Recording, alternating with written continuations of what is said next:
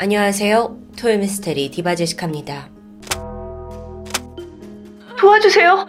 저희 남편이 지금 피를 흘리고 쓰러졌어요.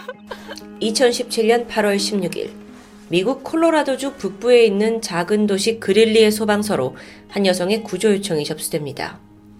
즉각 현장에 도착한 구조대원과 경찰은 집 앞 계단에 앉아서 울고 있는 신고자를 발견하게 돼요.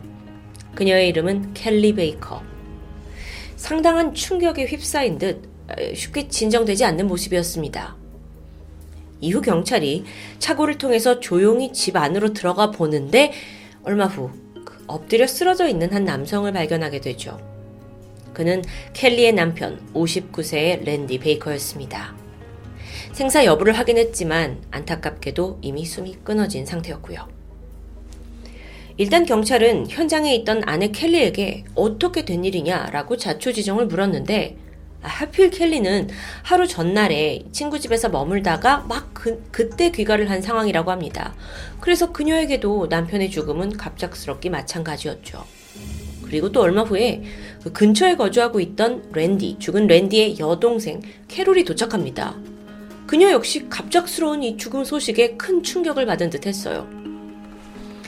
경찰은 일단 무슨 상황인지 파악하기 위해서 유가족들에게 그간 랜디의 행적에 관한 여러 진술을 듣게 되는데요. 그중 주목할 만한 게 있었다면 랜디가 오랫동안 심장질환을 앓고 있었다는 사실입니다. 원래는 지금 이 사진 속에 있는 모습처럼 굉장히 건장했는데 몸이 아파오면서 사망 직전엔 이렇게까지 허약해져 버린 거죠. 게다가 두 달 전에 수술을 받았는데요. 상태가 영 호전되지 않았습니다. 또 이 수술 후유증 탓인지 최근 한 달 사이에는 졸음운전을 다섯 번이나 하는 아주 위험천만한 상황을 겪기까지 했고요.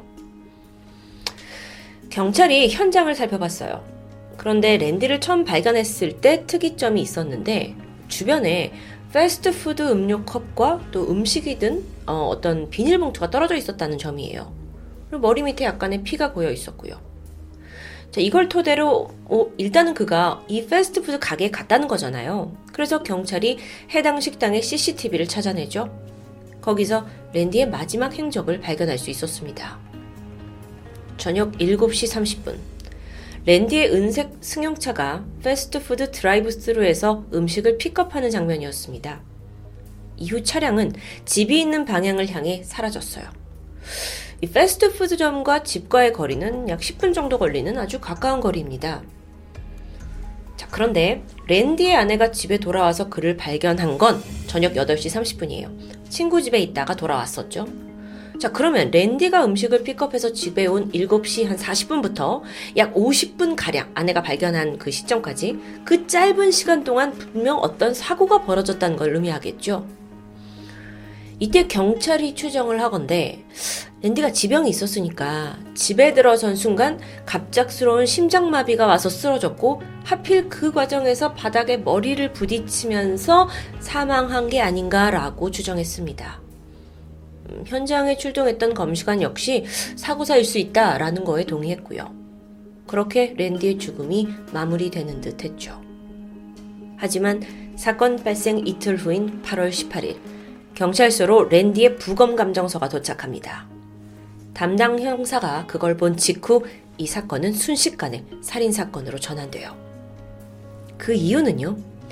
바로 랜디의 귀와 어깨 뒤편에서 두 개의 총상이 발견되었기 때문입니다. 심지어 그 형태가 서로 달라요.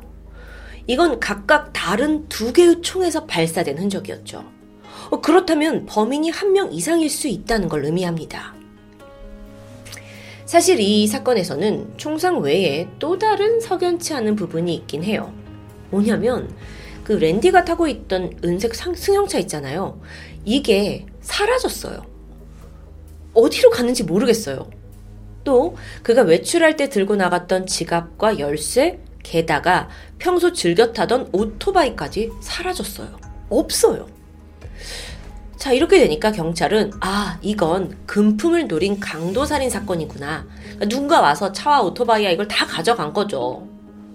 동시에 랜디와 가장 가까웠던 사람, 가장 먼저 아내 켈리가 될 텐데, 어, 켈리를 대상으로 여러 차례 참고인 조사를 진행하게 됩니다.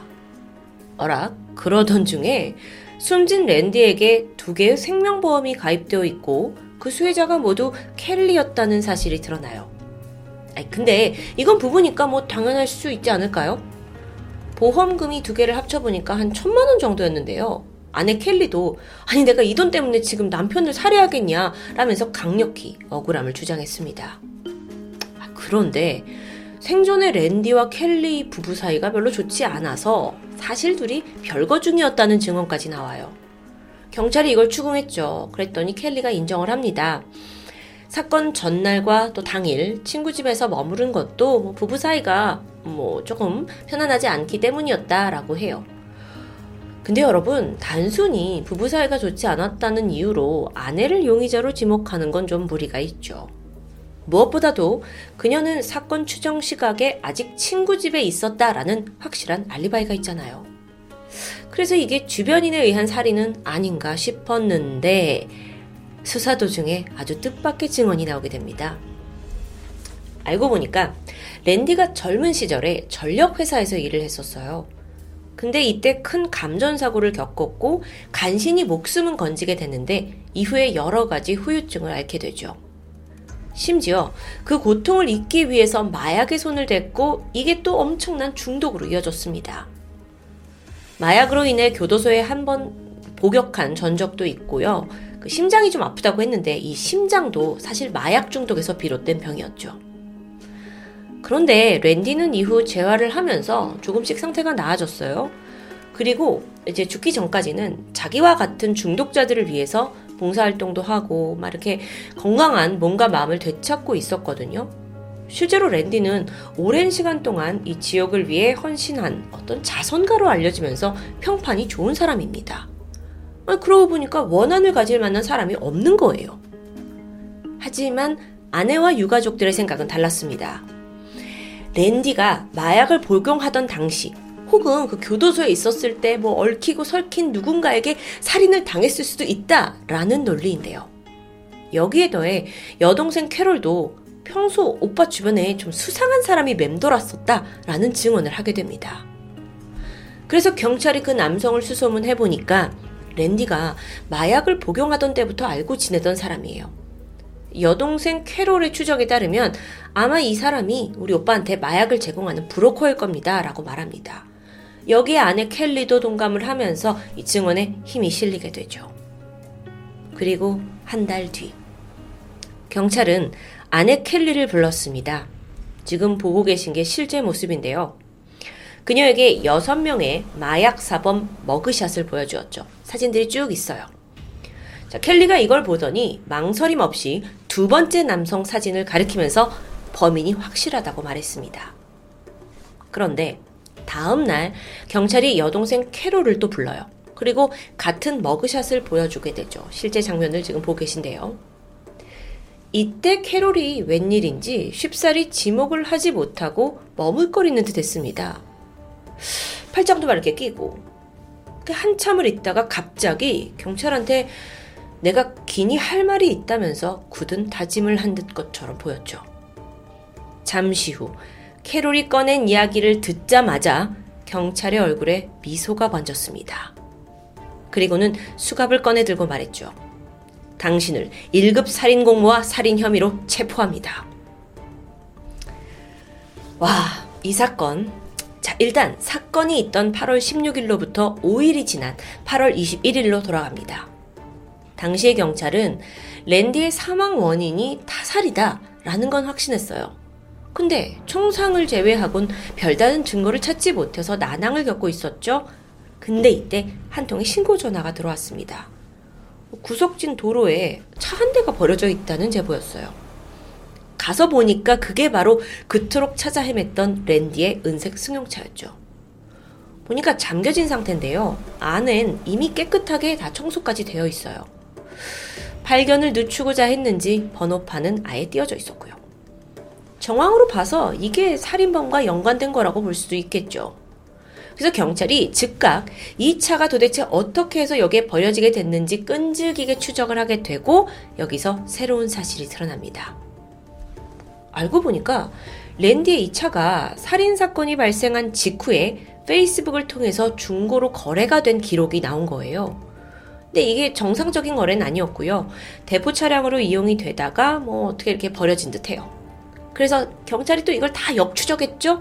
그래서 가장 처음에 이 차를 페이스북에 중고로 내놓은 사람을 찾아냅니다.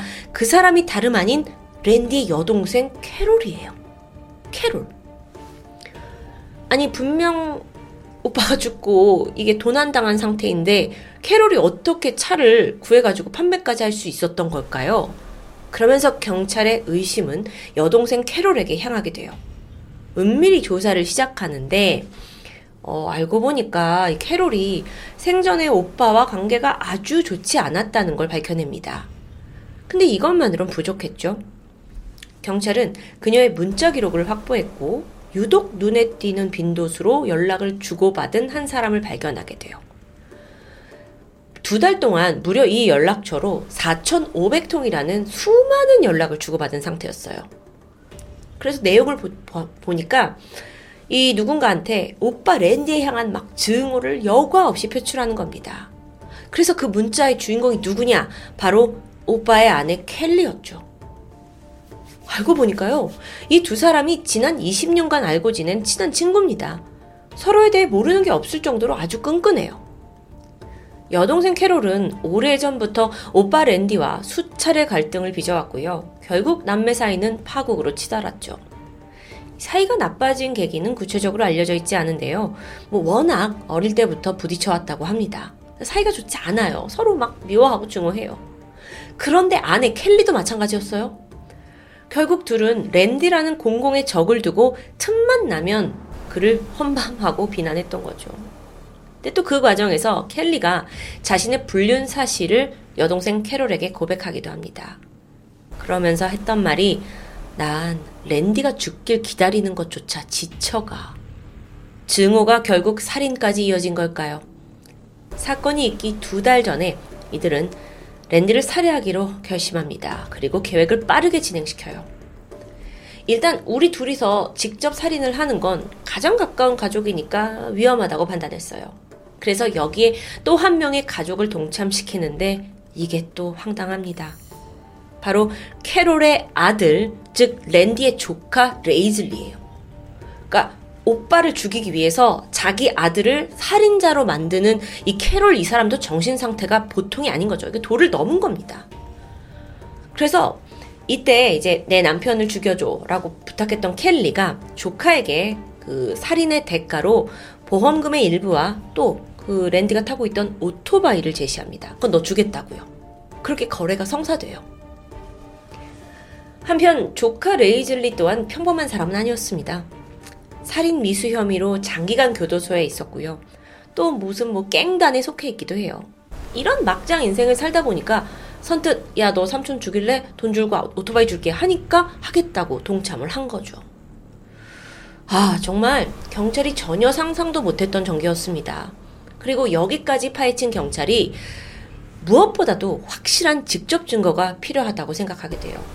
그리고 아주 은밀한 함정 수사를 진행하게 되죠. 우선 무작위로 뽑아낸 6명의 마약 사범 머그샷을 아내 켈리에게 보여줬습니다. 이 6명은 사건과 전혀 관련이 없는 인물이에요. 자, 그런데 켈리가 이때 두 번째 남성을 지목해요. 확실하다고. 다음 날 경찰은 여동생 캐롤을 불러서 같은 머그샷을 보여줬죠. 캐롤은 뭐 이미 켈리와 어느 정도 모의를 했을 겁니다. 동일 인물을 찍으라고요. 그런데 이때 경찰은 전날 켈리가 지목한 그 두 번째 남성의 사진을 캐롤의 아들인 레이즐리로 대체해 놓은 거예요. 바꿔 놓은 거예요. 그래서 캐롤도 어, 난 그 두 번째 남자 찍으면 된다 생각을 해서 딱 머그샷을 봤는데 어라 내 아들이네. 이게 사진 속이 사람이 자기 아들임을 깨달아요. 그러니까 무슨 생각이 드냐면 그러면 어제 켈리도 내 아들을 찍은 거야? 배신감을 느끼게 되죠. 여기에 분노에 휩싸인 그녀는 망설이다가 결국 경찰한테 사건의 일체를 자백하게 된 겁니다. 함정 수사에 제대로 걸려든 거예요. 그렇게 드러난 사건의 전말. 조카 레이즐리는 그날 랜디 집으로 침입했습니다. 아무에게도 들키지 않고 이 집에 들어갈 수 있도록 미리 아내 켈리가 손을 써놨죠. 그리고 랜디가 돌아오자마자 일부러 두 자루의 총을 가지고 그를 살해했어요. 뭐 경찰 수사에 혼선을 주기 위함이었겠죠. 그렇게 사망을 확인한 후에 그는 랜디의 차를 끌고 도주했고요. 또 안에 있던 지갑과 열쇠는 아내 켈리에게 전달했습니다. 자, 차를 받은 사람이 누구냐? 여동생 캐롤이었어요. 그래서 여동생 캐롤은 중고시장에 말끔하게 처분했죠? 그리고 또 이 레이즐리는 다시 오토바이 좀 주신다고 했잖아요. 그래서 오토바이도 다시 가져가고요. 한편 켈리는 이 남편의 사망 보험금을 수령하는데 이게 알고 보니까 단순 몇 천만 원이 아니었어요. 무려 1억 5천만 원이나 되는 거금이었죠. 그러니까 경찰한테 원래 보험금 얼마 되지도 않는다라고 거짓말을 한 겁니다. 그러고 보니까 켈리의 거짓말은 이게 다였을까요? 더 조사해 보니까 랜디가 사망하기 한 달 전에 왜 다섯 번이나 뭐 졸음운전 했었다고 했잖아요. 이거 역시 다 켈리가 계획한 일이었어요. 랜디를 살해하기 위해서 평소에 그가 마시고 있던 그 스무디에다가 계속 수면제를 타서 살인을 조장했던 거죠. 너무 무서운 아내입니다. 근데 도대체 왜 이렇게까지 남편을 죽이고 싶었던 거냐? 후에 진술에서 그녀가 뭐라고 얘기했냐면 그러니까 남편이 아프잖아요. 그래서 오랫동안 이 남편의 간병을 하고 나는 거기에 지쳐 있다라고 말해요. 그래도 불린남도 생겼고. 아니 그럼 그냥 너 조용히 떠나면 되지 않냐? 라고 했더니 여기에 대해서 켈리는 내가 다른 남자와 떠나면 랜디가 찾아와서 복수를 할 것 같았고 그래서 죽일 수밖에 없었다 라고 고백합니다.